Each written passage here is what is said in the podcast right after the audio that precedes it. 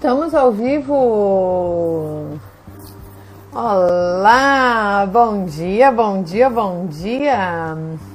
Estamos hoje começando a segunda temporada do Que Jeito? Cultura, Trabalho e Empreendedorismo. Sejam todas muito bem-vindas, muito bem-vindos, muito bem-vindes. Estamos muito felizes né, de ter a oportunidade de começar uma segunda temporada do nosso programa, que é um projeto de extensão do Centro de Cultura, Linguagens e Tecnologias Aplicadas da Universidade Federal do Recôncavo da Bahia, da Pró-Reitoria de Extensão. E hoje né, nós começamos um novo bloco. Né? Então, nosso programa, como é que ele funciona? É, a cada temporada, né, nós tivemos uma primeira temporada que foi de janeiro, final de janeiro até final de maio, é um, corresponde a um semestre na universidade. Nós fizemos 16 programas nesse período e esses programas foram divididos em blocos temáticos. Então, todo mês um tema e dentro do tema episódios. Então, agora, se vocês quiserem dar para maratonar, estão todos os episódios aí disponíveis. E a partir de agora, nós começamos então uma nova temporada com um novo semestre que vai aí um pouquinho mais à frente. Eu não vou dar muitas notícias ainda da nossa programação, não. Mas esse mês, o nosso tema é Juntes é mais gostoso redes, né, coletivos e redes criativas, redes das artes, da cultura, pessoas que se juntam e fazem as coisas, fazem acontecer. Como é que faz isso? E como é que funciona? Então nós escolhemos um tema para o bloco. No primeiro episódio nós fazemos uma discussão mais do que é esse tema, por que, que nós escolhemos esse tema. Então nós trazemos alguém que, além de ter uma perspectiva prática sobre aquele tema, é alguém que também vem fazendo uma discussão mais conceitual, mais teórica. Então, alguém que tenha desenvolvido uma pesquisa sobre aquilo, né, que tenha escrito um livro sobre aquilo, que de alguma forma está desenvolvendo, produzindo conhecimento sobre aquela temática, ou que trabalhe num órgão, por exemplo, né, e que de alguma forma também desenvolve um conhecimento mais técnico, mais específico sobre aquela temática. E aí, nos episódios seguintes, nós vamos convidando casos, pessoas que têm experiências práticas naquela temática, né? Que vivem experiências que são casos bacanas, interessantes, que a gente pode trocar informações sobre como essas pessoas estão fazendo na prática. Essas pessoas vêm gentilmente aqui, cedem seu tempo para compartilhar suas experiências, para que a gente possa fazer desse mundo, um mundo melhor, para que a gente possa construir junto oportunidades para quem trabalha com arte, com cultura, com economia criativa. A gente acredita, viu, gente, que estamos em setores onde as pessoas são profissionais, são ofícios, são fontes de renda, de salário, são trabalhadores e trabalhadoras. E é por isso que nós estamos aqui. Então, vou dar bom dia aqui para a gente já chegou. Bom dia, bom dia, gente. Eita, quanta gente linda aqui. Olha só, Danilo Barata, nosso diretor do Centro de Cultura, Linguagem e Tecnologias Aplicadas da UFRB, Secult. Bom dia, Danilo, que bom recebê-lo aqui. A Loma Galiano, nossa convidada de hoje, já está aqui também. Que bom recebê-la. Estamos muito felizes de você ter aceitado o nosso convite. Minhas parceiras estão aqui. Eu nem vou falar muito do programa, Antes de convidar aqui minha parceira, já vou convidá-la, inclusive, porque a gente já começa falando com ela. Então vou chamar aqui Kátia Costa, que é. Bem, a gente já fala do programa juntas. Oi, Nath, bom dia, bem-vinda. Olá, Cristiano. Que bom ter vocês aqui nessa manhã de sábado. Oi, Katia! É nóis, amiga! Oi, Dani!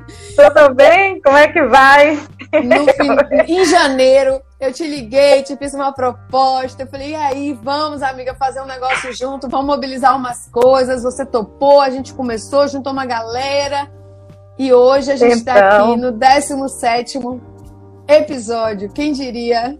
Exatamente, exatamente. É um prazer, né?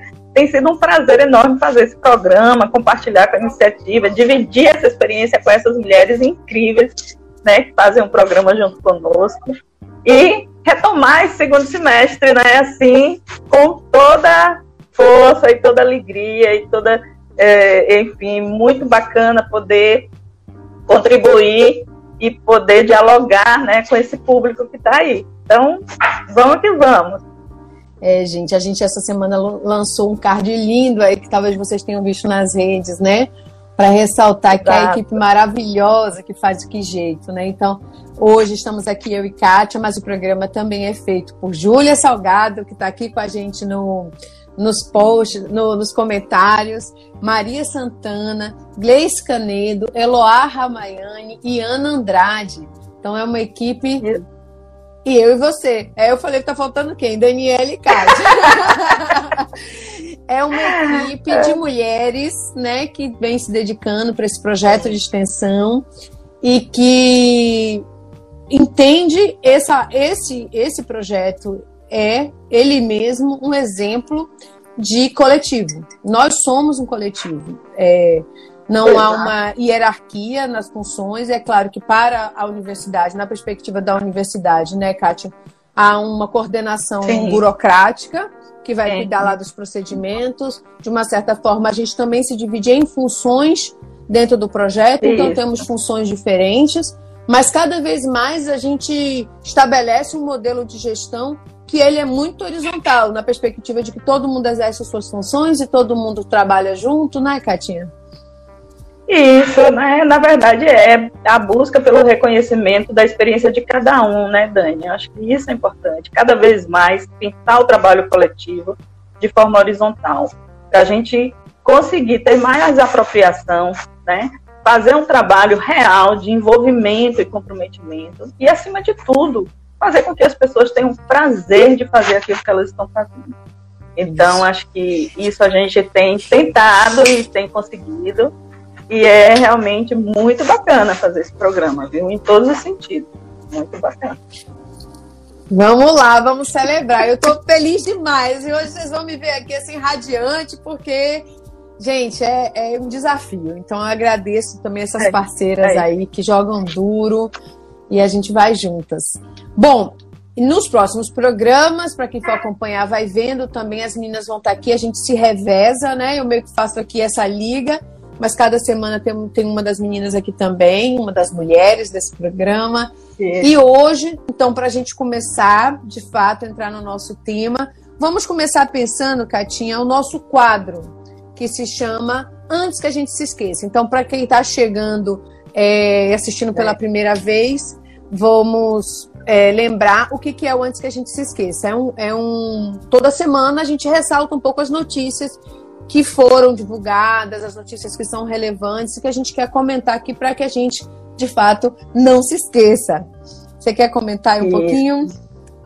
Isso, só dizer, né, complementar um pouco o que Dani está falando, é o seguinte, tudo que a gente fala aqui no programa, a gente coloca os links para quem quiser se aprofundar no tema. E também, Dani, acho que é importante dizer que a gente está aqui aberto para receber contribuições do público, né? Sobre o programa, sobre qual tema, se você tem algum tema que você considera interessante dentro desse escopo que a gente faz o programa, né? Manda para a gente, manda é, notícias que você, inclusive, mandar notícias importantes, projetos que estão acontecendo por todo o estado da Bahia. Né? Então, manda para a gente, porque a gente vai botando na, na roda de discussão da pauta e a gente vai sim contemplar, porque o objetivo também é esse. Bom, a gente sabe dos diversos movimentos que estão acontecendo, né, é, aí pelo país, em, é, em torno do, da problemática da Covid e de tantas outras questões. E nessa quarta-feira aconteceu lá na Câmara de Deputados, né, deputados, líderes de partidos e integrantes de movimentos e organizações sociais protocolaram um super pedido de impeachment, né? lá na Câmara, assim. São quase 500, 520 mil mortes por Covid em todo o território nacional. E no último dia 3, a gente viu uma série de manifestações que reivindicam várias coisas, mas, sobretudo, a vacina, né, gente? Para a gente ficar realmente tranquilo, saudável e poder retomar as nossas atividades. Então, essas, essas manifestações, elas trouxeram diversos, diversas questões. A questão da aceleração da vacina, o valorizamento, valorização e investimento no SUS, né? o auxílio emergencial de 600 reais, que a gente sabe que ainda é pouco, mas menos do que isso, é irracional, né? E políticas é, para manutenção de salários, enfim, tem todo um contexto de informações, né, qualificadas, inclusive hoje, sobre essa temática. Depois disso, trazendo aqui mais para um contexto, né, é, baiano, a gente está vivendo aí, inclusive por conta do Covid ainda, a gente está vivendo aí é, uma questão que é o circuito de cinema de, de, da sala de arte, né, que está é, correndo o risco de fechar, gente, não é?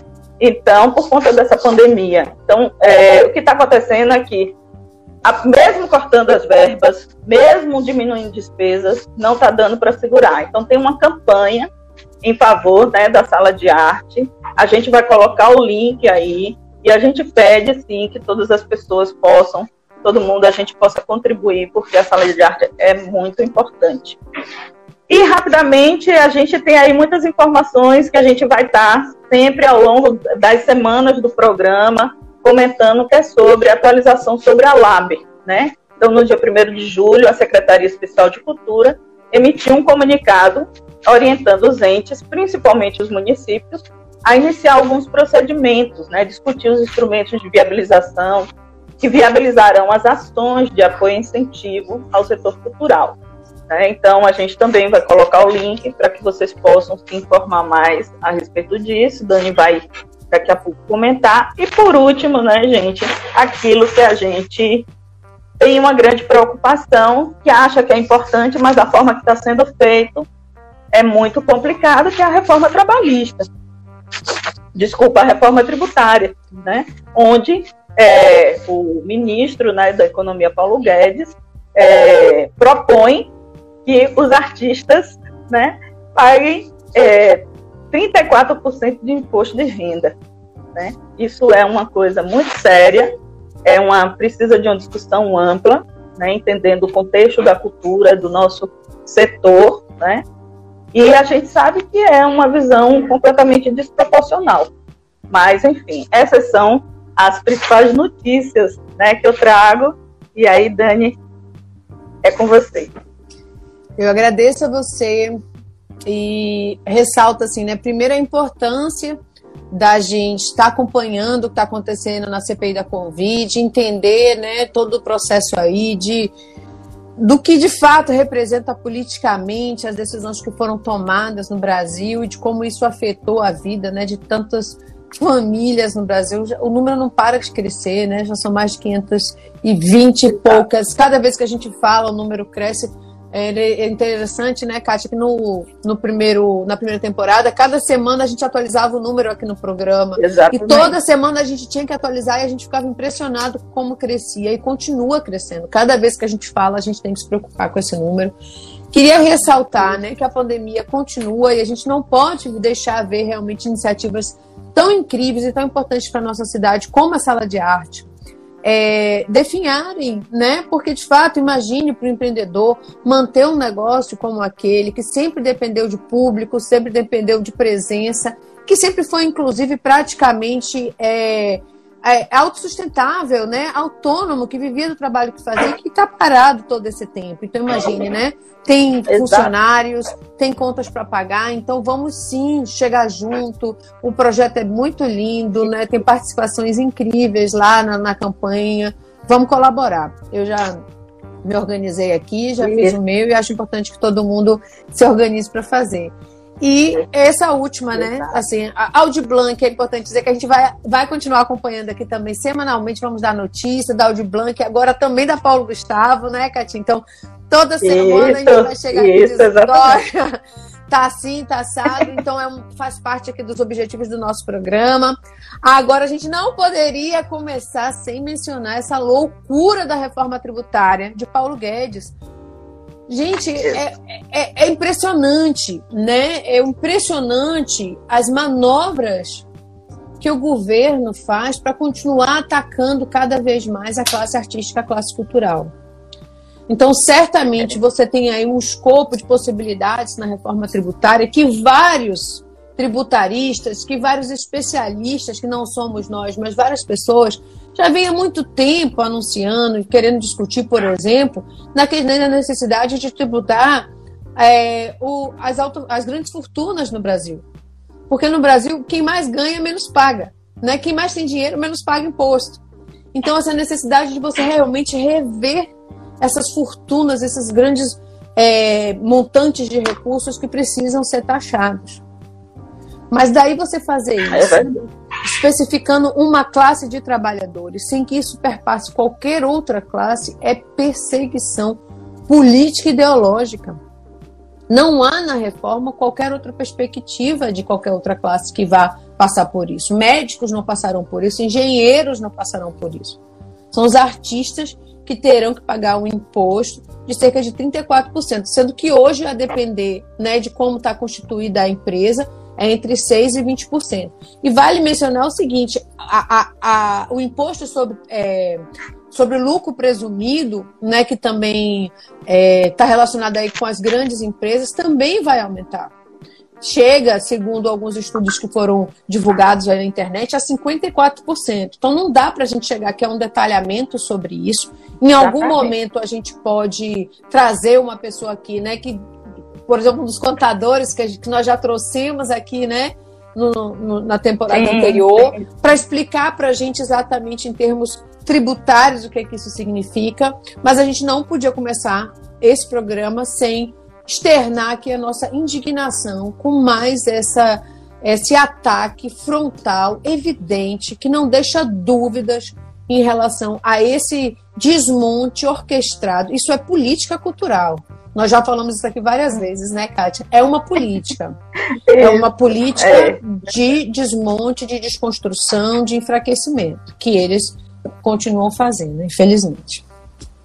Mas vamos para frente. Não podemos ficar calados, né? Jamais. A gente não pode ficar calada, a gente tem que se informar bastante para a gente poder partir para a luta, né? Muito bem apropriado do que a gente está querendo de forma muito consciente.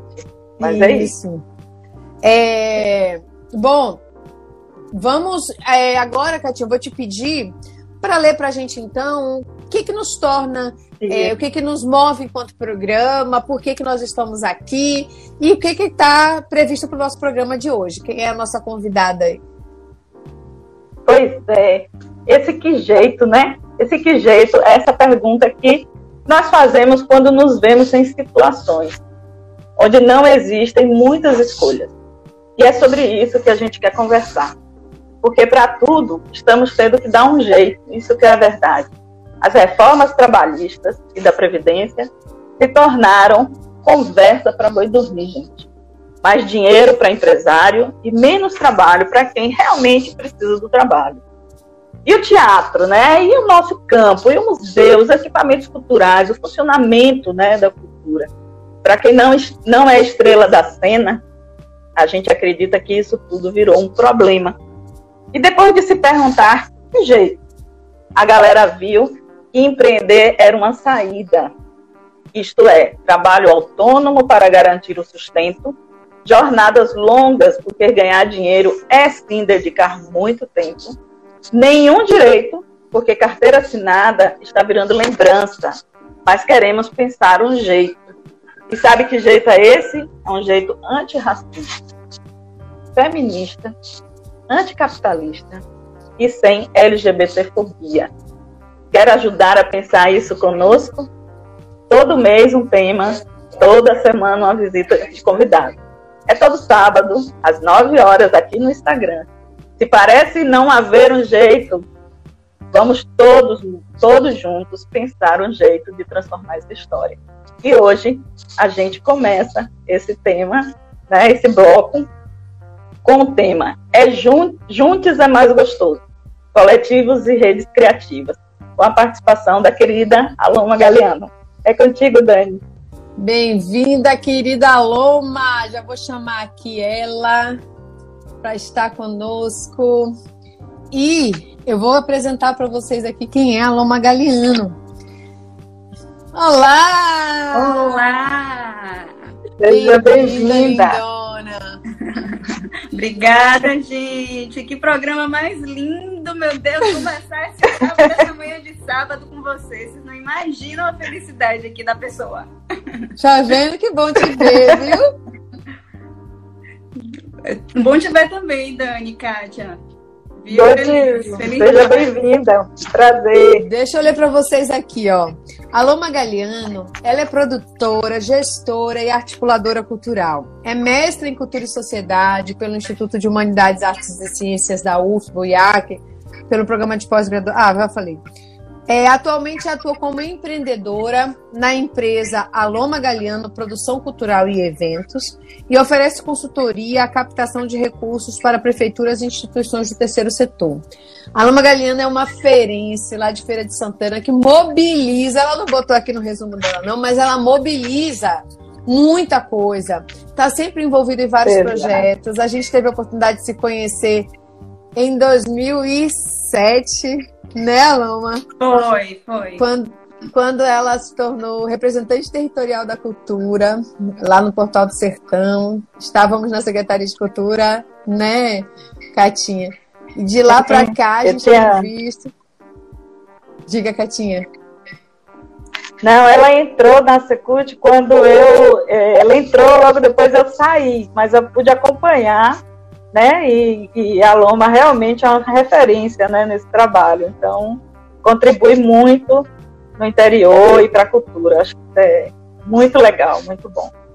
A gente Sim. é teimosa, né? As três, né? Temos essa característica. a gente é teimosa e louca, as três, eu acho. O Aloma, e a gente estava assim, né? Não, o primeiro programa é um programa mais conceitual, mas a gente não quer trazer nunca aqui pessoas que são só da academia. Né? Assim, a gente quer sempre trazer pessoas que dialogam com a universidade e com a prática. Então a gente precisa de pessoas que estão na realidade do contexto da gestão cultural, mas que tenham feito também pesquisa de alguma forma façam uma, uma elaboração conceitual, teórica sobre os temas, sempre no primeiro episódio quem, quem? Eu falei, gente, alô, Magaliano, que a gente já tinha te convidado duas vezes na primeira temporada e você não pôde, né? E aí eu falei, verdade, verdade. Eu fui da banca de qualificação e mestrado, a gente tem que chamar ela. E diga ela que que vir. E quando eu liguei para ela, viu, Dani? Ela falou assim: e é sábado. Eu disse: pois é, né? Dessa vez você não vai poder negar. A gente quer muito você aqui. Oh, então... Convite recusável. Não podia, não podia faltar dessa vez. Então, eu acho isso super interessante, viu, Dani? Já, já parabenizar a iniciativa de vocês, de pensar em um perfil, né, em que, que transite, né, pelos dois ambientes, tanto o acadêmico quanto o ambiente mais prático, até por uma questão de linguagem, né, do público se reconhecer. É, apesar de que, você sabe bem, né, eu tenho em mim esse, esse, essa disparidade com a academia, né, eu, eu eu enveredei por lá, mas depois eu saio, eu entro, saio, eu brigo, volto. Eu me vejo muito mais na posição de articulação mesmo do que de pesquisadora. É, apesar de respeito bastante, nós necessitamos de pesquisa e pesquisadores na área de cultura da Bahia, então né? Então, é, mas eu, eu me reconheço muito mais nesse lugar da articulação do que na pesquisa, né? Mas enveredei por aí porque realmente esse tema dos coletivos era algo que eu precisava fazer, né? E que me provocou durante muito tempo, né? No, no, no, no, meu território, né? Na minha cidade e até entender como é que isso se dava em outros territórios. Então, foi um desafio e algo muito prazeroso também ao mesmo tempo para mim desenvolver. Que ótimo, estamos felizes. Então vamos começar, né, perguntando para você então, de fato, o que, que é um coletivo, o que, que é uma rede, o que que, como é que você diferencia, como é que você conceitua? Então, eu acho até, Dani, que quando você começou o programa, você já, eu já ia falar assim, Dani, não fale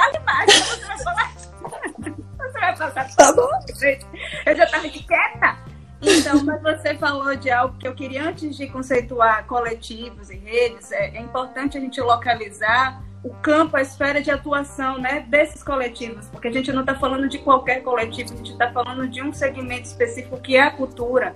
É, e aí toda a complexidade que, que está nisso, né?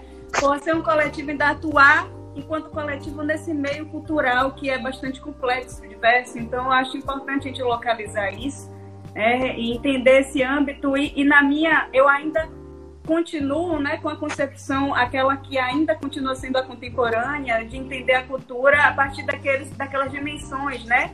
Da, da simbólica, da cidadã e da econômica. Eu utilizo muito eu reconheço muito também essa teoria, é algo que realmente acontece. Então a gente não está falando de qualquer coletivo, né? Primeiramente, Sim. era isso que eu queria dizer. Estamos falando de coletivos que atuam nessa esfera cultural a partir dessas dimensões, né? Simbólica, cidadã e econômica. É, e também essa, esse reconhecimento da cultura com esse viés da criatividade, né? E daí a, a, a relação com a economia não é qualquer economia, mas uma economia criativa. Então, não somente artistas, né? Mas, por exemplo, publicitários, designers, moda, enfim, arquitetos também se veem nesse lugar. E existem coletivos desses agentes criativos. Então, Primeiramente, coletivo nada mais é do que um agrupamento, né? pessoas que se organizam e que têm algo em comum, um desejo em comum e querem fazer aquilo ali acontecer. Eles se juntam, né? E, e como eu falei, a gente está dizendo, está falando sobre um âmbito que é a cultura, então são agentes criativos, né? Então, é, artistas, mas também podem ser fotógrafos, ou podem ser juntos artistas, fotógrafos, né? é, enfim, estilistas, vai depender muito do anseio, do desejo. Então, são pessoas que se juntam, não tem uma formalização, porque a gente poderia falar, pô, parece uma associação. Não, uma associação já precede né, algo mais formal, então um CNPJ, uma hierarquia estabelecida, né? Tem lá o presidente, vice-presidente, enfim, secretário, tesoureiro, e num coletivo não há essa hierarquia, se dá de uma forma muito é, horizontal mesmo, há uma flexibilidade, inclusive, nas lideranças. As lideranças podem mudar. É como eu disse, parte muito da, da necessidade do momento. Né? As pessoas se juntam, têm uma necessidade de desenvolver, e a partir do perfil das pessoas que vão estar atuando, ou daquele desejo, na, enfim, localizado naquele momento, essas lideranças podem alterar. Então há uma flexibilidade, não tem um CNPJ, é, é, não existe essa hierarquia, né? E, sobretudo, há um, um, sentimento de partilha, de colaboratividade. Acho que isso é algo marcante né, na, nessa relação em se ver dentro de um coletivo. E uma coisa importante também, diferente da associação, né, os coletivos, por serem, é, por se darem nessa, dessa maneira mais, digamos assim, é, independente, né, autônomas, eles podem, inclusive, se desfa serem desfeitos. Né? Os coletivos eles podem acabar, os coletivos eles podem surgilizar, enfim, alguma atividade é, pontual, podem ter uma continuidade ou não. Né? Então, se aquele coletivo, não, não, não quero mais, a gente não acredita mais, a gente já fez, já atingimos nosso resultado aqui, nosso objetivo, vamos desfazer, então o coletivo simplesmente pode ser desfeito, né? Então é importante compreender essas diferenças, né? A rede já tem uma, já, já seria algo muito um pouco além, né? Por exemplo, é, a rede ela pode integrar vários coletivos, né? Quando a gente pensa em rede, a gente já está falando de algo mais amplo, né? E eu também, aí eu já provoco também pensar em rede dentro dos coletivos, porque aí eu já vou falar da, da concepção de troca que há nos coletivos, que é uma rede, né? Há uma rede de pessoas envolvidas. Então, é, tem essas duas concepções de rede, tanto pensar numa rede como sendo algo mais ampliado, que envolve mais de um coletivo. Por exemplo, vou falar da Mídia Ninja, é uma rede. Né? Mídia Ninja está espalhada pelo Brasil inteiro, inclusive a Mídia Ninja atuou inicialmente na esfera da cultura, porque era antiga fora do eixo, não sei, acho que talvez algumas é. pessoas já tenham ouvido falar, não é? É, e aí se tornou mídia ninja e está espalhada aí pelo Brasil inteiro. Inclusive a Bahia tem né, uma casa ninja e, e tem relação com coletivos. Né? Em Feira de Santana, mesmo Feira Coletivo Cultural, é um parceiro, né? É, é, é como se tivesse filiado à mídia ninja. Então tem essas duas concepções, como eu disse, de rede, né? É, é, a rede seria algo mais amplo que pode integrar é, vários coletivos, mas também tem a concepção, o, o, o, entendimento de que dentro de um coletivo existe uma rede, né? Que são as pessoas que estão lá trocando, né? Partilhando, colaborando a partir dos seus perfis, das suas, das suas profissões, enfim, né? Das trocas que, que ali é, acontecem. É muito maravilhoso. é muito bom, né, Kátia, a gente pensar isso, que Primeiro, os coletivos, você, você citou alguns, alguns aspectos muito interessantes que a gente chama, quer chamar atenção ao longo do mês, né? Claro, você pode começar um grupo e formalizar esse grupo, como uma empresa, como uma associação. A gente, no, no semestre passado, falou em vários tipos de agrupamentos de pessoas para fazer produção artística e cultural, para fazer cultura, né? Começamos fazendo formalização de, de empresas culturais ou de associações sem fins lucrativos. Mas agora a gente quer dizer assim: e se você não formalizar? Né? E se você trabalhar junto de outras formas? E se você juntar porque tem uma demanda? Surgiu uma demanda aqui, quer fazer um evento específico? Junta e faz, né? Então você já traz isso na sua fala, que é muito legal. São outras perspectivas. Sai da caixinha, né? Não necessariamente você precisa de um CNPJ para estar tá produzindo. Quer comentar, Catinha? É, é uma coisa né, importante dizer que são novas formas de organização, né? E são novas, essas formas de organização, elas estão muito relacionadas ao contexto de cada coletivo, né? Ao, ao, modo de operar, ao modo de entender também e ver o mundo, gente. Isso tem uma coisa aí muito profunda, né? Eu acho bacana porque é, a Loma, de alguma forma, ela já comenta um pouco como é que se dão essas dinâmicas, né? E como é, qual é o sentido de redes, né? Que ela fala assim, essa rede quando você se junta, você cria também uma rede. E quando você se associa a outros coletivos dentro de uma proposta, você constrói outras redes. Além de que a Loma, nós, cada um de nós, somos um ponto de rede importante, né? Somos um, um fio, um, um, encontrozinho, né, daquela teia, daquela rede, vamos conectando também. Exato. Maravilhoso. Exato. O Helder Ribeiro comentou é. aqui, ó, gente, as redes. Helder, um beijo, querido. As redes podem ser vistas nos interterritórios, daí surgem as ideias das redes. Vitor também comentou o que acontece com o Festival de Cinema Baiano. Não temos CNPJ, mas já estamos há 10 anos na estrada com sete edições, ó. Tá rolando, tá fazendo! Aê! Isso que importa! E aí várias outras pessoas também aqui comentando, chegando, maravilha. Aí eu perguntaria o seguinte, Aloma, tá, mas até o Vitor também tem essa experiência, mas na prática, né, o babado é forte e a gente sabe que fazer junto, a gente botou aqui o título, né, junto é mais gostoso, mas também é mais difícil. É. Então, como é que se dão essas dinâmicas? Né? O que, é que as, precisam, as pessoas precisam levar em consideração para que isso funcione? Então, é, a dinâmica do, dos coletivos, Kátia até falou aí, é, é, vai depender muito da especificidade né, de cada um, de cada agrupamento desse, das necessidades. Mas, assim, primariamente, existe um. Des... Eu queria também falar uma coisa. Eu, eu vejo muito os coletivos como uma forma subversiva desse sistema, sabe? É uma maneira alternativa e possível de você conseguir ter uma sustentabilidade até econômica, né, para poder, enfim, vencer esse sistema, né, imposto, né, heteronormativo. Então eu acho que eu queria falar sobre isso, né, antes de, antes de tudo. Eu enxergo muito essa capacidade tanto é que na minha, na minha pesquisa fiquei insistindo nisso, né? A minha dissertação fala muito sobre isso. Porque o tipo de economia, além de dar uma sustentabilidade para as pessoas financeira, quando você se junta, é, é possível fazer. Por quê?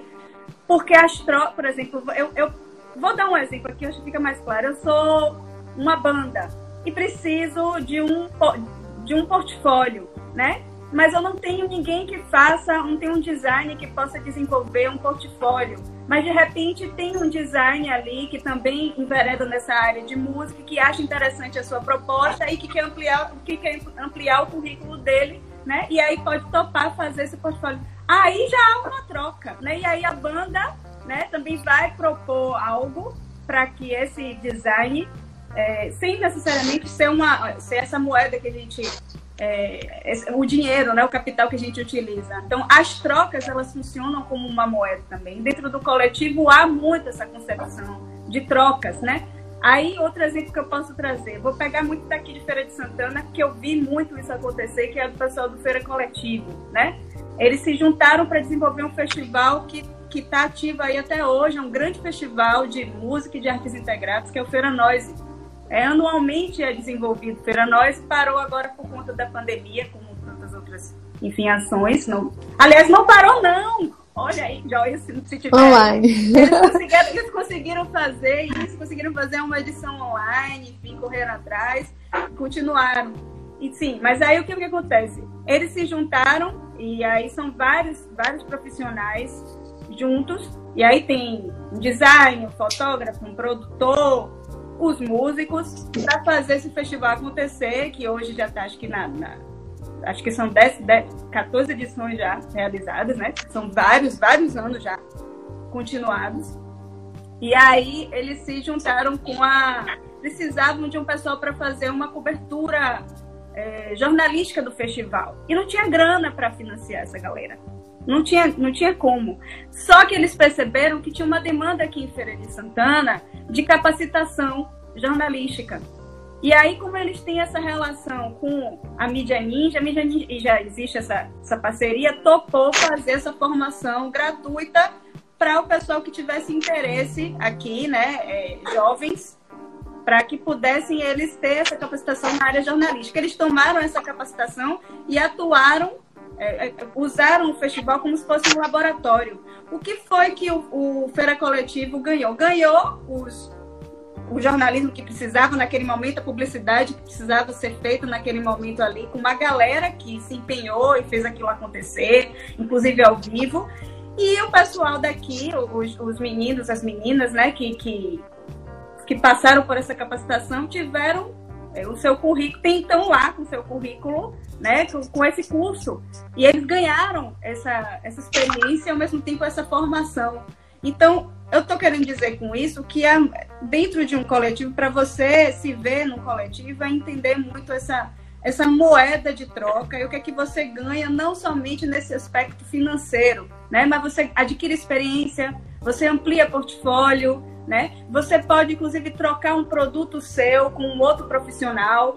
É, isso é uma forma também de, de, é, de você desenvolver o seu trabalho, de você se desenvolver financeiramente, porque depois, em algum momento, você vai precisar disso, né? Dentro desse sistema que já é estabelecido, você precisa de um portfólio, etc. Então, essa é uma, é uma maneira possível que eu vejo, né? É, é, essa é a saída que eu defendo, né? Dentro de como, como se atua num coletivo. É muito a partir dessa colaboratividade, dessas trocas, né? E entender esse conceito de, de economia para além da, do, desse aspecto do sistema que a gente entende, né, com, com apenas esse, esse, capital. Não é que a gente não vai ganhar dinheiro, porque não precisa pagar conta, mas é entender algo muito além, né, aquilo ali como necessidade para depois você adquirir o seu financiamento e você sobreviver, né, como as vários, vários tipos de moeda que existem aí nessa relação. É muito bom. Muito por aí, né? Muito bom é assim falar isso, né?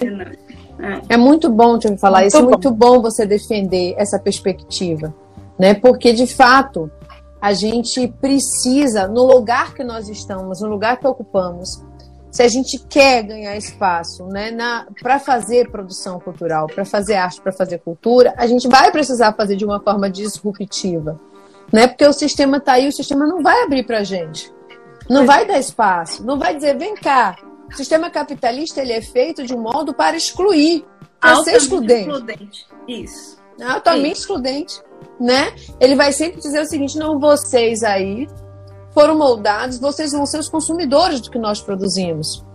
Vocês podem comprar se vocês puderem comprar, mas se não puder também, nem se preocupe, porque vai ter quem compre. Mas não, nós não queremos ser vistos só como produtores, nós queremos ser realizadores, nós queremos ser sujeitos culturais completos. Nós também somos artistas, nós também produzimos, nós também queremos ser trabalhadores e trabalhadoras da cultura, queremos viver disso. Então, sim, vai existir um modelo, e eu sempre defendo isso também, da, da economia criativa, da arte da cultura lá no, no topo. Eu falo sempre, gente, da, da, da pirâmide, né? Tem um topinho da pirâmide lá, que é um modelo autônomo, profissional altamente capacitado, especializado, que trabalha nessa cadeia produtiva né, do, da música profissional, por exemplo, ou dos grandes escritores que, que publicam não sei quantos milhões de livros. Mas existe outras camadas aí de profissionais trabalhando que para conseguir gerar recursos, para poder conseguir vender, para conseguir fazer a, a cadeia da, da, economia criativa girar e eles conseguirem atuar, Uma das forças que nós temos é de fato trabalhar junto. Tudo isso que você trouxe é maravilhoso, é revolucionário. É. é a gente abrir mão, às vezes, da autoria, é às vezes a gente abrir mão desse pertencimento, dessa coisa, é, como é que a gente fala, dessa posse, né? Desse, dessa coisa assim, não é meu, não é. Não, é nosso, vamos fazer junto, mas vamos fazer. Porque o importante é isso. Se a gente fizer assim, a gente consegue ir cavando, juntando nossas redes, as nossas conexões, né? Conseguindo, como você falou, com as trocas. Aqui eu não ganhei, mas ganhei outra coisa. Não ganhei dinheiro, mas ganhei outra coisa, né? Ali mais adiante eu tive uma outra oportunidade, mostrei meu trabalho, mas ganhei uma graninha também. E aí você vai juntando as pessoas, vai fortalecendo, e quando você vê, você está de fato ocupando um espaço. É, inclusive essa questão, não ganhei dinheiro agora, mas com certeza, não, e, e isso eu, eu, vi acontecer. Acontece, por exemplo, é, tem um exemplo de uma pessoa, um cara aqui, Guilherme ele começou nesse festival. Tô falando muito do, do Feira Coletiva, porque tem uma relação muito aqui da cidade, eu vi muito acontecer. E Guilherme, ele começou no festival, ele era um. Ele, ele ainda era estudante, acho que de publicidade. E começou a fotografar as bandas. Começou nesse festival. Resultado, hoje, Guilherme está um mega fotógrafo em São Paulo e ele, ele adquiriu, ele acumulou essa experiência pelo festival através do Feira Coletivo. Então isso é bacana, mesma coisa com aqueles, os meninos que foram capacitados, né? Tem muitos que já estão atuando aqui como jornalistas profissionais. Então essa questão da grana, né? É, é, é como eu falei, nessa concepção do sistema, porque a gente é obrigado a a gente vive no sistema capitalista, né? A gente tenta através, mas, mas existe esse sistema que rege, dita as normas, a gente precisa pagar as contas. Então a grana ela não vai chegar é, necessariamente, não chega primariamente, mas em algum momento ela vai chegar. Então Isso. você tem que enxergar de uma. É, é, como você falou, sair um pouco dessa caixinha, né? É desafiante mesmo, né? Quando você está em coletivo, você entender né, que você está fazendo uma abordagem de fato conjunta, é, ela é integral, mas você também ganha com isso, né? E entender como é que você está ganhando e como é que você vai ganhar é, daqui por diante. Então é, é, ter essa, essa visão mais ampliada. Porque rola, porque vai acontecer. Você não vai Acho ficar que... na filantropia, né, assim, né? Kátia, antes de passar para você, deixa tem... só. É. Antes de passar para você, só comentar uma coisa que ficou aqui da fala que eu fiz. É o seguinte. É, é muito importante a gente diferenciar o que é o capitalismo e o que é a gente viver ser remunerado, uhum. ter salário, pagar conta, né? A gente, a gente vive, a gente paga a conta, a gente come, então a gente quer viver do que a gente faz. Né? Isso, Isso. não significa que a gente concorda com o sistema no qual há um processo de exploração da mão de obra do outro, no qual um tem que ganhar muito mais para o outro ganhar muito menos, né? E aí você tem um lucro exorbitante em cima disso, então sempre num processo de reduzir o máximo possível a qualidade e o custo para poder ganhar mais. Então, é, é, dessas coisas que a gente não concorda, mas a gente quer sim viver com qualidade e ganhar dinheiro com o que a gente faz. Não há nenhum problema nisso e a gente fala disso desde, desde o início, desde o primeiro episódio, né, Kátia? Diga aí que você estava.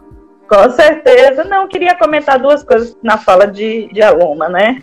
E que eu entendo perfeitamente, porque isso também fez um pouco parte da minha história que é primeiro entender, né, quais são os tipos de moedas que a gente está lidando, né, assim, essas trocas, né, o que é isso, o que significa isso, né, em termos de ganho, né, e outra coisa que é muito claro para mim no campo da cultura é que nós estamos o tempo todo investindo em nós mesmos, né, na nossa capacidade, na nossa capacitação, na nossa ampliação de mundo, de conhecimento, e isso é investimento, né? Então, quando a gente tem essa compreensão de que tipo de moeda que a gente está falando, claro que a gente precisa de uma estrutura de sobrevivência, né, e todo mundo, mas se a gente tem esse entendimento de o que, que a gente está girando aqui, que moedas são essas, e aonde a gente quer chegar, como é que a gente quer chegar, eu acho que já é um primeiro passo importante. Eu acho que os coletivos, eles desenvolvem isso muito bem,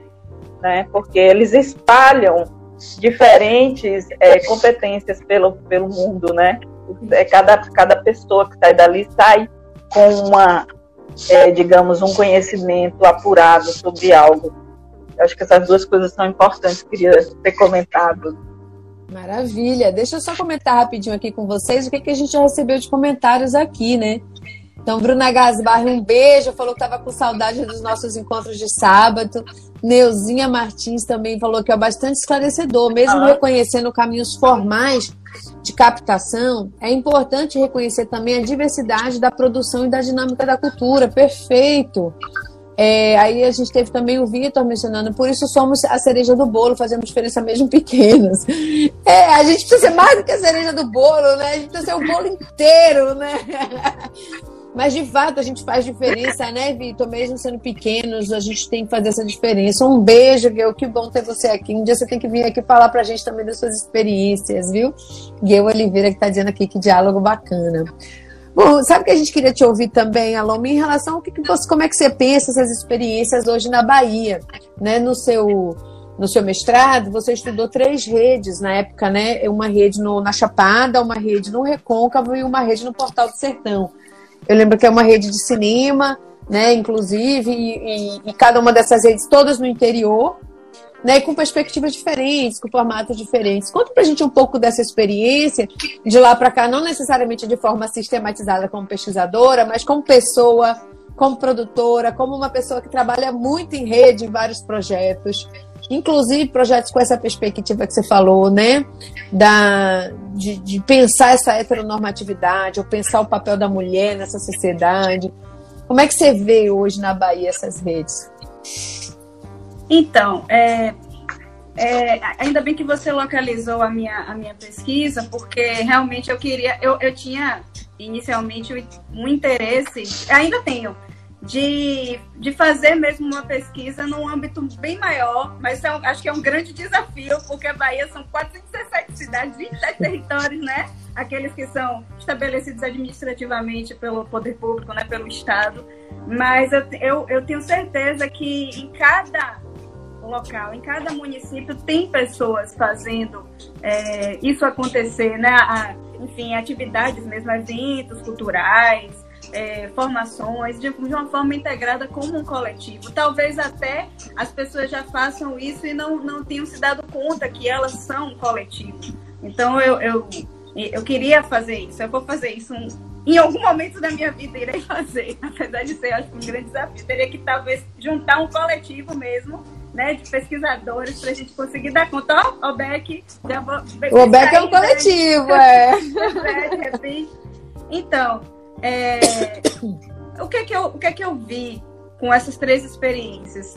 Realmente eles surgem em, a partir de necessidades diferentes, né? São linguagens artísticas diversas. Uma envereda muito pelo campo do patrimônio, né? Que é o pessoal lá da Chapada. É, outro no campo da música e o outro do audiovisual, do cinema, não só audiovisual, mas até da concepção da mulher no cinema, que é, que é, que é legal, né? né? da mulher e também do LGBTQI+, né? Dentro desse segmento audiovisual e que eu aprendi, né, com essas meninas e que em algum em um dado momento também era bastante machista. Então elas elas conseguiram fazer uma, uma, uma abordagem muito ampla, né, a partir do trabalho desenvolvido que foi o Gaiolas, que hoje em dia se tornou uma produtora, né, Mulher de Bigode, como eu falei lá no início da fala, necessariamente o coletivo ele não fica eterno, né? ele surge como ela, elas, elas precisaram em um momento, eram estudantes né, de cinema, estavam iniciando seu trabalho, se juntaram e aí começaram a fazer é, discussões sobre o lugar da mulher, né, é, de mulheres lésbicas também, né, trans, no cinema, porque não viam essas mulheres, por exemplo, é, dirigindo filmes. Elas estavam muito mais no campo dos bastidores do, do, do, do cinema, né, e outras esferas, mas não viam poucas é, é, diretoras, produtoras mulheres. Então começaram com esse desejo, com essa pergunta, né, com essa provocação. E fizeram um, um, um, disso, isso foi ampliado e começaram a fazer festival, Festival Mar, né, é, que acontecia é, lá em Cachoeira, mas também envolvia outros, outras localidades próximas do Recôncavo mesmo. E aí isso fez com que brotou é, a necessidade em outras produtoras, né, que, estavam, que, que conseguiam receber essas formações. Então foi gerando todo um, um, uma, um reconhecimento, digamos assim. Isso eu vejo muito, né, é, o, que é que, o que é que esses coletivos eles conseguem fazer. Eu estou falando dessa experiência aí do Gaiolas, mas isso também pode se dar em outros coletivos. Então, elas conseguem, conseguiram, por meio desse trabalho, gerar uma, um auto-reconhecimento, né?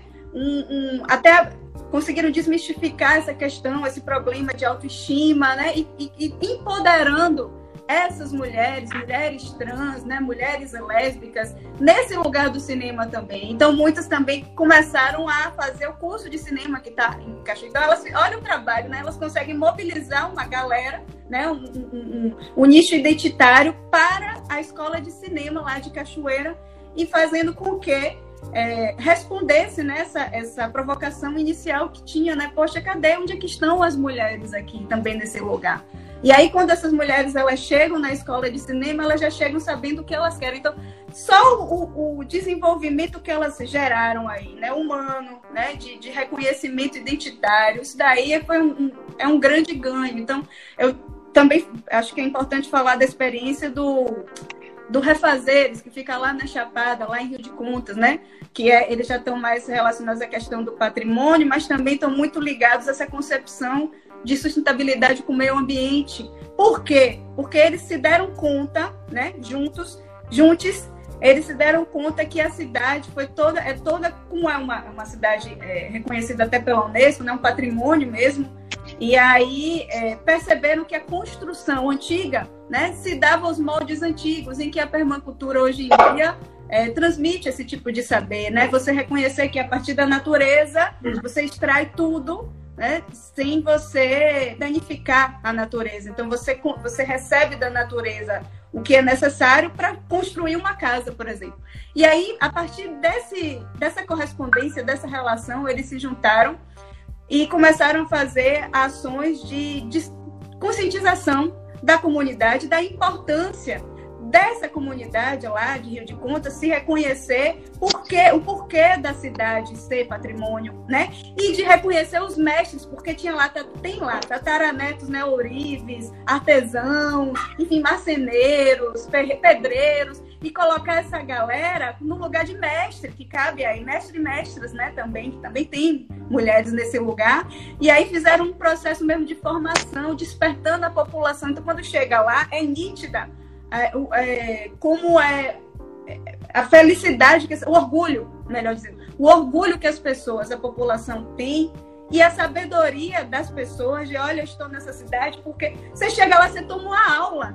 E esse trabalho também foi construído por esse coletivo. Então, eles geram esse, esse, esse despertar coletivo, né? essa conscientização, esse empoderamento, esse desenvolvimento de fato humano, né? Um desenvolvimento integrado, um desenvolvimento na comunidade, enfim, profissionalizações. Eu vejo muito a partir dessa dessa concepção, né, de que a importância dessa dinâmica de coletivo, o que é que ela e na Bahia, o que é que ela conseguiu proporcionar tirei alguns exemplos da minha pesquisa, mas enfim, eu tenho certeza que em outros lugares isso também acontece, né? E é importante até essas pessoas se verem nesse, se reconhecerem fazendo esse papel, né? É, é um grande desafio, mas ao mesmo tempo é um ganho, né? É, é, agrega muito valor, né? Para quem está no coletivo e para quem é despertado pelo coletivo, né? Então há, há uma geração de riqueza, assim, digamos assim, muito grande, né, de desenvolvimento, de transformação dos lugares onde esses coletivos estão e das redes que eles conseguem articular, né, da mobilização, enfim.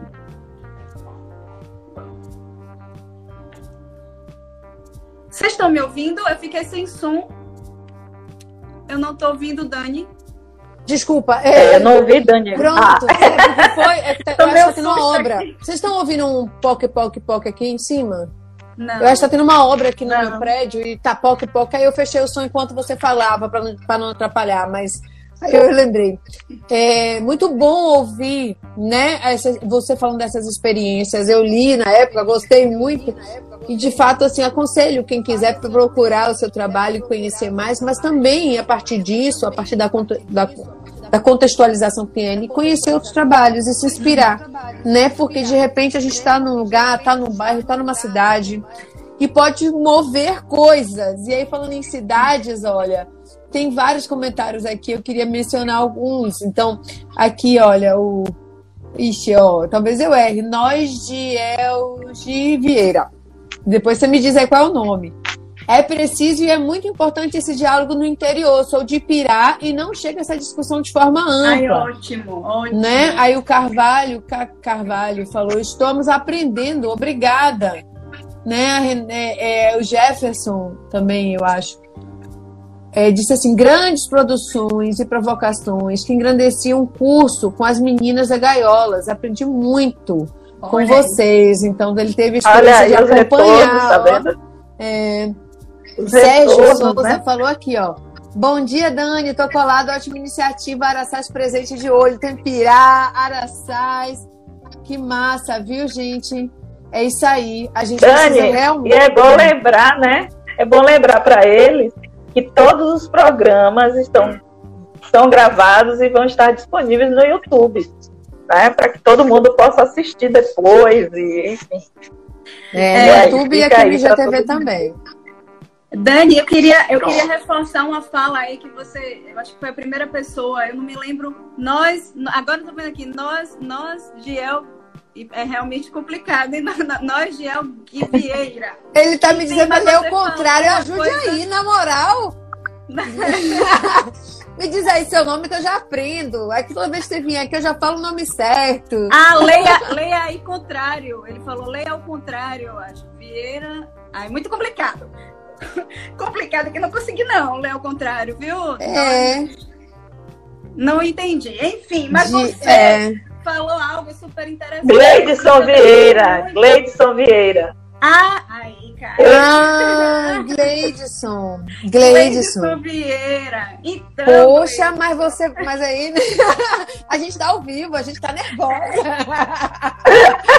Ajuda, Gleidson. Ajuda a gente. É, ajuda, dá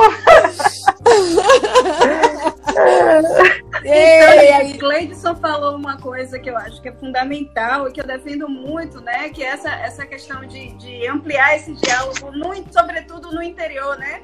É, do estado da Bahia.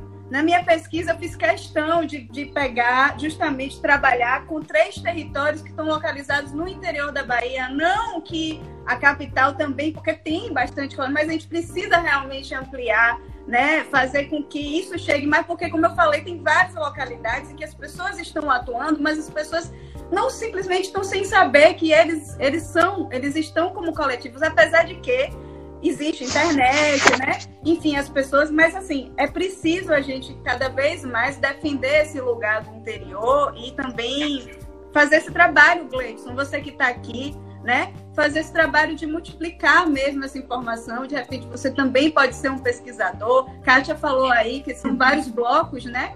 Do programa e que você pode é. mobilizar pessoas para assistirem né? Esses episódios que ficam gravados aí. Dani é uma pessoa que sempre trabalhou também, né, com, com esse, essa concepção da importância dos outros territórios de identidade, principalmente aqueles do interior da Bahia. É professora, né, da, da região do Recôncavo, que também fica no interior. Então, há, há uma articulação. Eu acho que as pessoas aqui estamos, né, imbuídas nesse, nessa missão, né, de realmente fazer com que as informações cheguem porque, de fato, nacionalmente a gente vive um processo de desmonte. Eu fiquei com uma raiva aí com essa informação de Paulo Guedes, enfim. Não vou nem é. falar. Inclusive, Aloma, é importante dizer que a gente aqui, para a gente não voltar Paulo Guedes, né? Mas a gente aqui no programa, por exemplo, a gente sempre se esforça para buscar no interior os, os convidados e as convidadas. Né? Então, assim, Sim. sempre também aquilo que Kátia falou de vocês mandarem sugestões é muito importante para a gente. Porque às vezes, né, as nossas redes não alcançam, a gente está assim, procurando. Então, Maria, por exemplo, que comentou aí agora, Maria é também de. Ih, Maria, me desculpe, do recôncavo. É, é... Daqui a pouco eu lembro. E, e, e, a gente fica, né, sempre buscando, assim, procurando, ai, mas será que no oeste, no, no litoral sul, porque senão a gente pensa a Bahia sempre como Salvador, e isso é horrível. Como você falou, assim, na minha vida, eu sou sempre na perspectiva da gente pensar um sair dessa todo centro, né? Mudar tirar ali aquela visão, perspectiva da América Latina do jeito que é, reverter, pensar um outro norte, virar do avesso, porque a gente precisa de fato rever essas nossas margens, esses nossos limites, essas nossas visões de mundo. E aí, é, nessa conversa que a gente teve até, a, até aqui até agora, né, falando inclusive essa coisa que, que a galera mencionou aqui, a Gay Oliveira falou, né? É uma dinâmica muito diferente no interior, nas periferias de Salvador também. Isso. É, eu queria comentar uma coisa aqui, que assim, principalmente quando a gente pensa nas cidades pequenas, se você pensasse, por exemplo, você chegar numa cidade como Santa Amaro, né? Quantos, é, quantas empresas com equipamento de som tem lá? Quantas empresas com equipamento de luz tem lá? Às vezes, quantos editores de vídeo tem lá? Quantos é, é, designers tem lá? Quantos artistas da, do, do áudio, né, da voz tem lá? Se esses profissionais, cada um deles decide montar o seu próprio projeto, e às vezes, vamos supor, tem dois locutores, dois profissionais da voz. Ao invés de trabalhar junto, trabalham sempre num processo de competição. E aí cada uma dessas equipes vão montando o seu próprio trabalho. E se a gente começa a pensar de uma outra forma e muda essa chave, vira essa chave, e ao invés de pensar em competição, a gente pensa em colaborar, em trabalhar junto, alguma coisa muda aí. Mas aí eu volto para isso, para te perguntar, nas suas experiências em feira, né, dos projetos que você já participou, com as redes do artesanato, com outras redes de mulheres, de, do, do Feira Noise, tem sido. Como é que tem sido esse processo assim de fazer essa chave, né? De mudar ali da competição para colaboração? É, então, é, é, uma, é um processo a ser é educativo mesmo, né? Nós vivemos num mundo em que, enfim, no mundo não, num sistema em que padroniza essa questão da competitividade, então, assim, mas quando a gente chega, a, a, quando a gente chega com esse viés, né, é, criativo, acho que aí começa a abrir mais né, a mente e entender como é que isso pode se dar e a necessidade realmente de se juntar para você não ficar, inclusive, excluído, porque você precisa ocupar esses lugares e a, e a forma, uma das formas de ocupar esse lugar é se juntando mesmo. Né? Porque se você não se junta, você continua invisível, por mais que você ache que não. Então, nos projetos em que eu atuei, houve muito isso, né? Recentemente eu fiz um trabalho, eu fui convidada né, pelo pessoal da Associação dos Artesãos de, de Feira de Santana, que reúne vários artesãos, e que foi exatamente isso, né? Eles, eles estavam com a dificuldade, por exemplo, de comercializar os seus produtos artesanais, porque foram bastante impactados com a pandemia, já estavam porque politicamente eles vivem um processo muito complicado aqui na cidade, de perseguição mesmo política, enfim, de deslocar eles de um lugar que era deles, foi, eles saíram de lá sem serem consultados, todo um problema aí. E aí veio a pandemia e aí atingiu muito mais esses, essas pessoas, né? E aí, poxa, como fazer? E aí que veio, a partir da, da Blanc, né, uma oportunidade de por meio do patrimônio, porque o Centro de Abastecimento de Feira de Santana é um patrimônio, né, em processo de reconhecimento pelo IPAC, mas é, é um patrimônio, e a gente conseguiu, fui convidada por eles para pensar juntos, né, uma proposta em que é, eles pudessem voltar a vender os produtos. Foi aí que veio a ideia de trabalhar e que foi muito desafiadora, muito e até difícil, não foi fácil, né? Continua um processo educativo, mas de, de inserir eles num meio virtual, né? Então, pensar é, em uma plataforma de venda, né? um e-commerce. E aí o projeto veio com essa concepção, com essa abordagem. O produto era justamente um site, um, uma vitrine virtual e, e um e-commerce para que eles pudessem comercializar através da internet.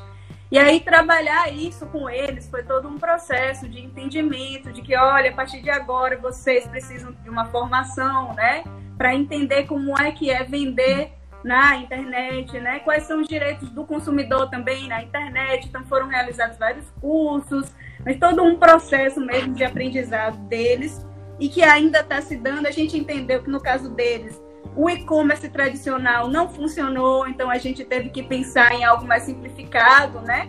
E para que o cliente, quando entrasse em contato, entrasse em contato diretamente com eles, enfim. Mas eles entenderam que naquele momento era, era necessário e foi preciso, e houve um resultado de se unir, de se integrar e de, de agir de uma forma conjunta para que eles não ficassem visibilizados, porque eles perceberam ali que eles estavam impactados, inclusive correndo o risco de ameaça, né? De deixarem de ser muito, deixarem de ser artesão, por exemplo, né? Artesão, artesão. Então, é, quando a gente trabalha com essa abordagem coletiva, é difícil, não é fácil. É um, um processo é, pouco a pouco, né, passo a passo, porque é, precisa ter uma abertura para isso. Agora, essa abertura é feita com muita conversa, muito diálogo, né? muita transparência. E isso é uma dinâmica também dos coletivos, né? muita transparência, essa questão da flexibilidade, de se ver dentro de uma diversidade, porque um coletivo reúne uma diversidade de pessoas, enfim, diversidade de profissões, já sei. A gente tem um desejo comum, mas tem perspectivas, enfim, ponto de vista diferente. Então, é difícil, não é fácil, mas é possível. Tanto é possível que os projetos acontecem assim, né? Não é à toa. Realmente eu, eu tenho, é, eu acho que eu sou, eu tenho, eu, tenho, eu sou muito privilegiada de, de ver e de, de conseguir junto, né? Porque eu não faço sozinha. É, por isso que eu defendo muito essa abordagem coletiva, né? Eu sou uma provocadora, gente. Eu, eu chego lá, provoco, eu, eu faço também o meu papel de produtora, de gestão né? Mas é, isso acontece de uma forma integrada. Porque quando não há, porque eu também tive experiência em que, olha, não, aqui não vai rolar, e aí eu já sei que infelizmente aqui está fadado a, a, enfim, vai deixar de acontecer, né? Mas outros não, como o pessoal da Quixabeira da Matinha, que está inserido numa rede da SEBA, né? Enfim, que são é, sambadores, né? Fazem um trabalho de samba de roda muito interessante e que estão aí até hoje enfim, eu, eu, eu sou privilegiada de ver essas coisas acontecerem, realmente ter resultados positivos, né? Com relação a esse esforço coletivo e de, e de estimular que as pessoas atuem dessa maneira colaborativa mesmo, integrada. Né? É um processo é complicado, mas que é possível e é uma forma de você sobreviver ao sistema. Você falou da Quixabeira da Matinha, eu lembrei da masterclass de masterclass de Carlinhos Brau essa semana. Na, na abertura, não sei se vocês tiveram a oportunidade de ver, na, na abertura do semestre da UFRB, do, do Secult, né, do centro onde eu estou, é, foi Carlinhos Brau que fez a Masterclass, falando sobre reconcavando o saber. E ele falou uma coisa muito interessante, ele falou assim, é, a gente acha que a música eletrônica que é o novo. Não, não é o novo, porque você pega ali né? E guarda, então quando você ouve, na verdade é o velho, porque já está gravado, foi feito antes e você está ouvindo agora. O novo é pegar o atabaque e você vê aquela técnica sendo reproduzida na hora que você está ouvindo. Isso é o novo. E você falou uma coisa incrível, que é lembrar que a gente fala que coletivo e rede é algo novo, disruptivo, revolucionário, mas o povo do samba de roda faz isso desde sempre no recôncavo, é. né? É. Tipo assim, é, é, é, tecnologia social do recôncavo da Bahia. É isso. do recôncavo para o mundo, mas assim, não só do recôncavo, né? As comunidades indígenas sempre fizeram, né? Se nós formos olhar os grupos de capoeira, né, as manifestações da cultura popular. Então, assim, a gente tem historicamente. Os terreiros, os terreiros. Os terreiros. Um trabalho os terreiros. Então, então a gente tem várias referências nas nossas tradições artísticas e culturais que sempre mostraram para a gente que é possível fazer junto, né? Que é possível juntar, suprimir ali um pouco os egos, as vaidades, né? As, a, os interesses pessoais, porque sim, quando você junta, tem sempre interesses divergentes, conflitantes. Vamos, né? Lembrar que não é tão fácil assim. É sempre é são pessoas, as pessoas chegam com suas bagagens, e aí você às vezes tem que aliviar um pouquinho aqui, aliviar um pouquinho ali, para que esse encontro possa acontecer. O desencontro vai rolar. E não tem que ter romantismo, né? Achar Isso. que não vai chegar lá e todo mundo vai ser massa. não, o dia a dia não é fácil. Bora lá, vai ter arranca-rabo, sim, vai ter discussão, sim, mas isso faz parte do processo de construir junto, porque para a gente estar tá junto, tem que ter esse negócio. A gente está chegando ao final, aí eu vou passar para minha amiga Kátia, ver se ela quer fazer uma é. pergunta no final, se quer fazer um comentário, e depois a gente ouve a Loma, né? para esse fechamento. Eu tô super satisfeito, mas aí Katia pergunta é... e a gente passa a Paloma. Porque Não, vamos seguir, vamos seguir. Isso, vamos seguir dizer só que esse programa está sendo uma aula incrível para todos os coletivos e todas as pessoas, inclusive para o coletivo Que Jeito, né? Porque a gente está perseguindo isso aí, viu, Alô? Então, maravilha! Vamos seguir, vamos seguir. Alô, mas a gente quer te ouvir. É, então, antes eu queria, eu vi aí algumas pessoas que, que eu, eu, preciso falar de algumas pessoas. Eu consegui enxergar aqui, por exemplo, Olivia Nemona, que faz parte da SEBA, que também representa o pessoal de capoeira. Eu queria mandar um abraço aí para Olivia, que é também uma exímia articuladora e que faz esse trabalho também coletivo. Né? É, é, é uma, é outra é, louca, corajosa, guerreira, guerreira não, Alô, mais espaço desse termo, mas é retada. Pode falar tá mais guerreira, junto, não? É né? porque, me conta aí logo. Gente, ah, eu, te, eu, eu, eu tô me trabalhando, não, porque o pessoal tem essa mania, né, de dizer, ah, nós acumulamos diversos ofícios, e aí o pessoal fala, mas é porque é guerreira. Não, não é porque é guerreira. Então é toda uma discussão, que a gente tem que desmistificar esse lugar da guerreira, Isso, é né? verdade. Né? né? Para que não seja mais um, né? algo bastante cômodo de jogar assim para a mulher porque ela vai dar conta, porque a gente sabe que não, não damos conta, porque somos pessoas, enfim. Mas aqui, voltando ao nosso papo, né? É, é isso dizer de, de Olivia, é, Ana também, que é do pessoal do Beco, que estava aí, que falou uma coisa muito bacana. O Beco também é um coletivo que sofreu um impacto muito grande com o falecimento de uma liderança que é o artista Márcio Punk, né?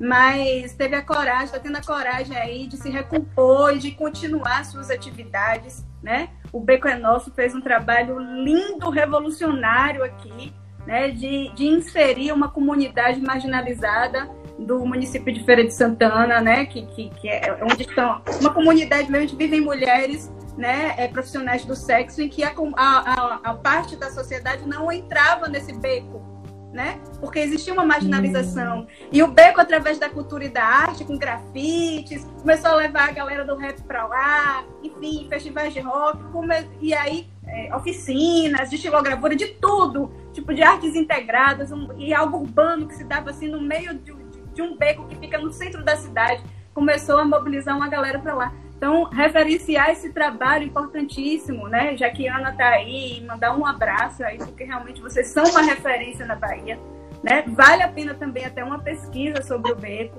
né? E, e estimular que eles continuem fazendo esse trabalho que é difícil.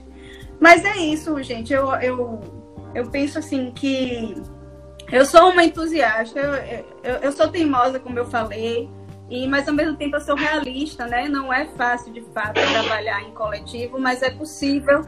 E eu vejo muito o coletivo como uma saída alternativa mesmo, né? Pra, com ganhos, com ganhos que vão muito, muito além dessa moeda capital que a gente tem. Né? Vai, vamos também receber o capital ali da, em algum momento, ou até, enfim, depende muito da organização que você vai ter com o seu coletivo né? Mas é, eu, eu, vejo que agrega muito ao nosso desenvolvimento, né? Pessoal e ao desenvolvimento dos outros, da comunidade, né? Da, eu vejo muito isso acontecer. Eu falei o exemplo do Beco. Poxa, eles, eles fizeram uma transformação ali naquele lugar, né? A comunidade já enxerga aquele lugar de uma maneira diferente. A prefeitura de Feira Santana que não dava nenhuma atenção, extremamente omissa a partir dessa ação de cultura e arte naquela localização, começou a pensar, inclusive, é, em medidas que eram do direito daquela comunidade, mas passaram a pensar em medidas públicas depois dessa intervenção artística.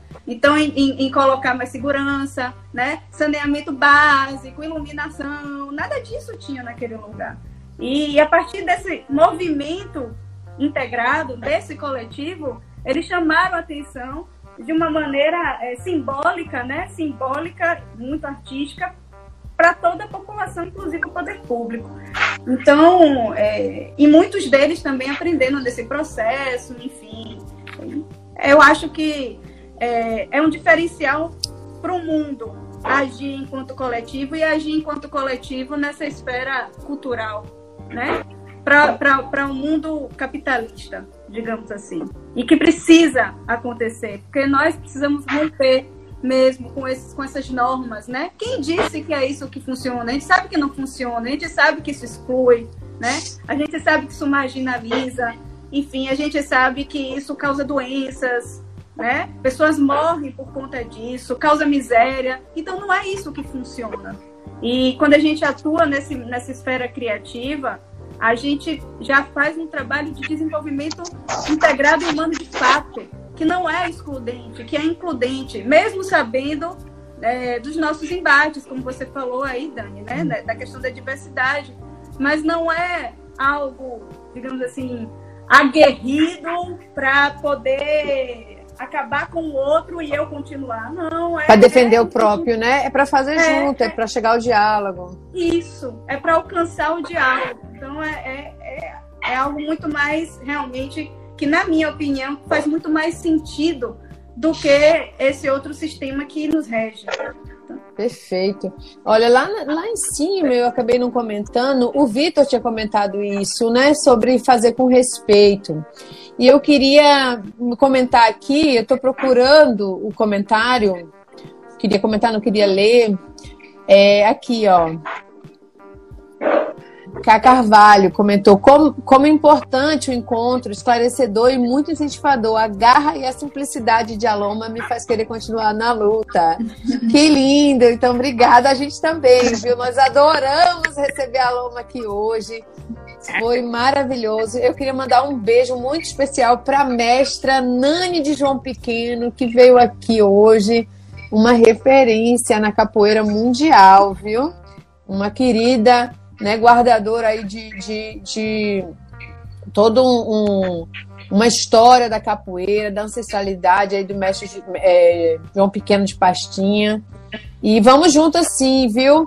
E a Jéssica Bahia voltou aqui agora. Socialização e respeito às comunidades e desconstruindo a ideia de marginalização. Marginalização é o. Né? A gente, a gente não vai mais aceitar isso, não. A gente quer estar tá no meio, a gente quer estar tá dos lados, a gente quer estar tá em qualquer lugar. É, é, parar com essa história, né? De centro e margem, de cima e embaixo. A gente quer mudar o mapa. Bora lá. É... Agora, Loma, a gente faz um. No final do programa, a gente faz uma leitura das de dicas. Inclusive, hoje tem uma dica de algo que você citou, que é um podcast, a edição de roda. É, se você quiser continuar com a gente, é mais cinco minutinhos, ou se você quiser, Continua, a gente já. Pronto! Então, Kátia vai ler pra gente aí algumas dicas. Você que está nos assistindo, é. fica, porque tem um bocado de coisa bem interessante para estimular o início dessa semana aí, né? De quem vai sair daqui do programa agora e sentar no computador e desenvolver suas ideias, ou para começar a semana que vem pensando em projetos, em oportunidades, é. em chamadas. Ô, Bruno, tá então, é isso. mas você pode assistir, viu? Porque logo depois fica tudo disponível aqui online. Fala aí, Catinha. Isso. Então, e também, Alô, mas se você tiver dicas, por favor, ah, diga depois aí, tá? Que é bacana. Bom, gente, a gente sabe, antes de dar dica, tem uma notícia que é importante, né? A gente sabe que por conta desse momento que a gente está passando, inúmeras iniciativas né, de ajuda às pessoas estão surgindo. E em relação à ajuda aos artistas, é, o Instituto de Conteúdos Audiovisuais Brasileiros e a Netflix, eles criaram um fundo de recuperação Covid-19, que é para oferecer apoio a 2.500 profissionais do setor que tenham atuado como colaboradores, prestadores de serviço e autônomos para produtoras audiovisuais independentes nos últimos 24 meses. A gente vai colocar aí o link para que a gente possa entrar, conhecer sobre esse fundo e, e, e difundir essa informação, né? Acho que é importante. É, entrando nas dicas, a gente tem primeiro assim um curso que é qualificar para empreender, que é capacitar artesãos. A Loma falou aí dos artesãos, olha aqui, dos artesãos e artesãs para a gestão dos próprios negócios.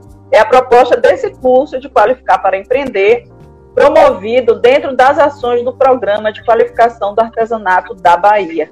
O objetivo é desenvolver, né, é, o desenvolvimento desses empreendimentos. O curso é gratuito e as inscrições vão de 5 a 23 de julho. Então, a gente vai pedir também aí para a equipe colocar esse link, por gentileza, para que as pessoas possam, né? Depois tem a mostra audiovisual Vidas Femininas, aí uma ação específica, né, voltada para produção femi feminista e, da mulher, né? É uma iniciativa de caráter e finalidade cultural proporcionada pelo Museu da Pessoa. Os objetivos é democratizar as leituras e linguagens a partir da história de mulheres presentes no acervo do museu. Depois, valorizar histórias de mulheres e o aspecto inspirador das vivências femininas. E, de, e, por fim, fomentar a produção audiovisual de autoria feminina no Brasil.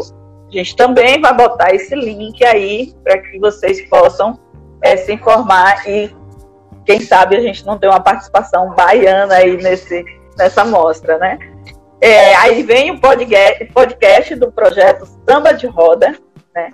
E aí é o seguinte, compreendendo a importância e necessidade de registrar e compartilhar conhecimentos, os sambadores e sambadeiras que perpetuam o samba de roda é que a Associação de Sambadores do, e Sambadeiras do Estado da Bahia e o IFAM apresentam uma série de podcasts sobre samba de roda, patrimônio imaterial da humanidade, 15 anos de salvaguarda e conquistas, né? Então, essa notícia também vai estar aí, o link, para quem quiser acessar. E, por fim, a gente tem aí aberto o edital Inventiva, que é promovido é, pela Fundação de Amparo à Pesquisa do Estado da Bahia. E esse edital, o objetivo é estimular o empreendedorismo inovador feminino por meio da concessão de recursos de subvenção econômica para a geração de empresas de base tecnológica a partir da transformação de ideias inovadoras em empreendimentos que incorporem novas tecnologias aos setores econômicos do estado da Bahia. Enfim, essas são as dicas, né? Todas essas dicas vão estar aí com os links para quem quiser acessar e que a gente possa ter uma participação baiana né, nessas iniciativas. Katinha, é isso, é, como às vezes quando está nos comentários a pessoa não consegue pegar os links, né? Então nós vamos também agora, quando terminar aqui, que a gente salvar a, a, a live, nós vamos botar todas essas dicas no comentário. Então vocês podem chegar lá, eu ouvi, mas não gravei é, vai chegar lá e vai ver o que, que, é, tá certo? E aí eu queria aqui, olha, Perfeito. nossa querida amiga Gel colocou aqui uma dica muito interessante, que é uma ação do CULT. Opa, opa, deixa eu achar aqui. O CULT está apoiando os artistas solidários da Bahia, que está recebendo doações também. Mais informações, aí eu acho que é arroba artistas solidários, que depois ela bota aqui no. O arroba é artistas solidários da Bahia né? Eu acho que é isso. Bom, chegamos ao final, minha gente. E aí, querem se despedir? Aloma? Eu, eu queria me despedir de você, de, to, de todos, né? Agradecer Dani e Kátia pelo convite, tá? Para mim foi um prazer mesmo estar aqui na manhã desse sábado jun, junta, né, com vocês. Nós estamos juntos e foi muito bacana. Espero ter contribuído, né? É, convido e estimulo, né, que cada um, cada uma que esteja aí faça esse trabalho mesmo de multiplicar esse programa de multiplicar a importância, né, de estar em coletivo, do que vem a ser um coletivo e até é, pesquisar sobre isso. A gente precisa mesmo de pesquisas, né? É, que, que se debrucem sobre essa concepção dos coletivos, para que a gente reconheça, entenda, valorize cada coletivo existente aqui. Eu tenho certeza, como eu disse, né? Pelo menos nos 27 territórios de identidade tem um coletivo. E aí, quem sabe, né? Desenvolver uma rede de coletivos da Bahia. Pô, isso seria massa. Seria massa, pode embora. Até comigo aqui, viu? O coletivo OBEC Bahia, o Observatório é. da Economia Criativa da Bahia, vai adorar participar, desenvolver junto essa, essa pesquisa. A gente adora trabalhar coletivo. Catinha. Bom, gente, dizer, né, assim, do prazer mesmo, a Loma foi uma, um, um momento muito agradável esse encontro, né? Dizer para vocês que a gente está começando essa, essa nova temporada e vai ser muito legal se a gente ver a contribuição de vocês para divulgar, difundir, mas, sobretudo, para nos indicar, para trazer informações, sabe, Aluna? Trazer indicações de coletivas, de iniciativas, de projetos, de ações, de associações, porque a ideia do que jeito é construir, desconstruir conceitos, né? Construir, desconstruir informações e, de alguma forma, levar todos esses conteúdos para todos os cantos da Bahia. Então, é isso, um prazer. Dizer que é muito gostoso. Vocês veem a minha empolgação, né? É muito gostoso mesmo fazer esse programa e contar. E para a semana a gente tem, né, Dani, já um programa muito legal também, que a gente está trazendo um coletivo de Salvador e um coletivo da Chapada Diamantina. Não percam, porque vai ser muito legal. Sim, semana que vem estaremos aqui, estarei acompanhada da Júlia Salgado e dos coletivos. E a gente vai voltar o mês inteiro falando sobre esse tema. Gostei muito da ideia da gente receber dicas. Comentem no vídeo, participem, vamos construindo isso juntas, juntos e juntos também. Minhas queridas, beijos. Beijo a todo mundo que ficou aqui com a gente desde as nove. Foi um programa lindo. Estou muito feliz da gente estar de volta. Valeu, meninas. Sorriam aí para a capa da nossa, da, do, nosso, do nosso GTV. Pronto. Valeu. Tchau, gente. Tchau, tchau, gente. Um abraço. Tudo de Beijo. bom. Beijo. Beijo.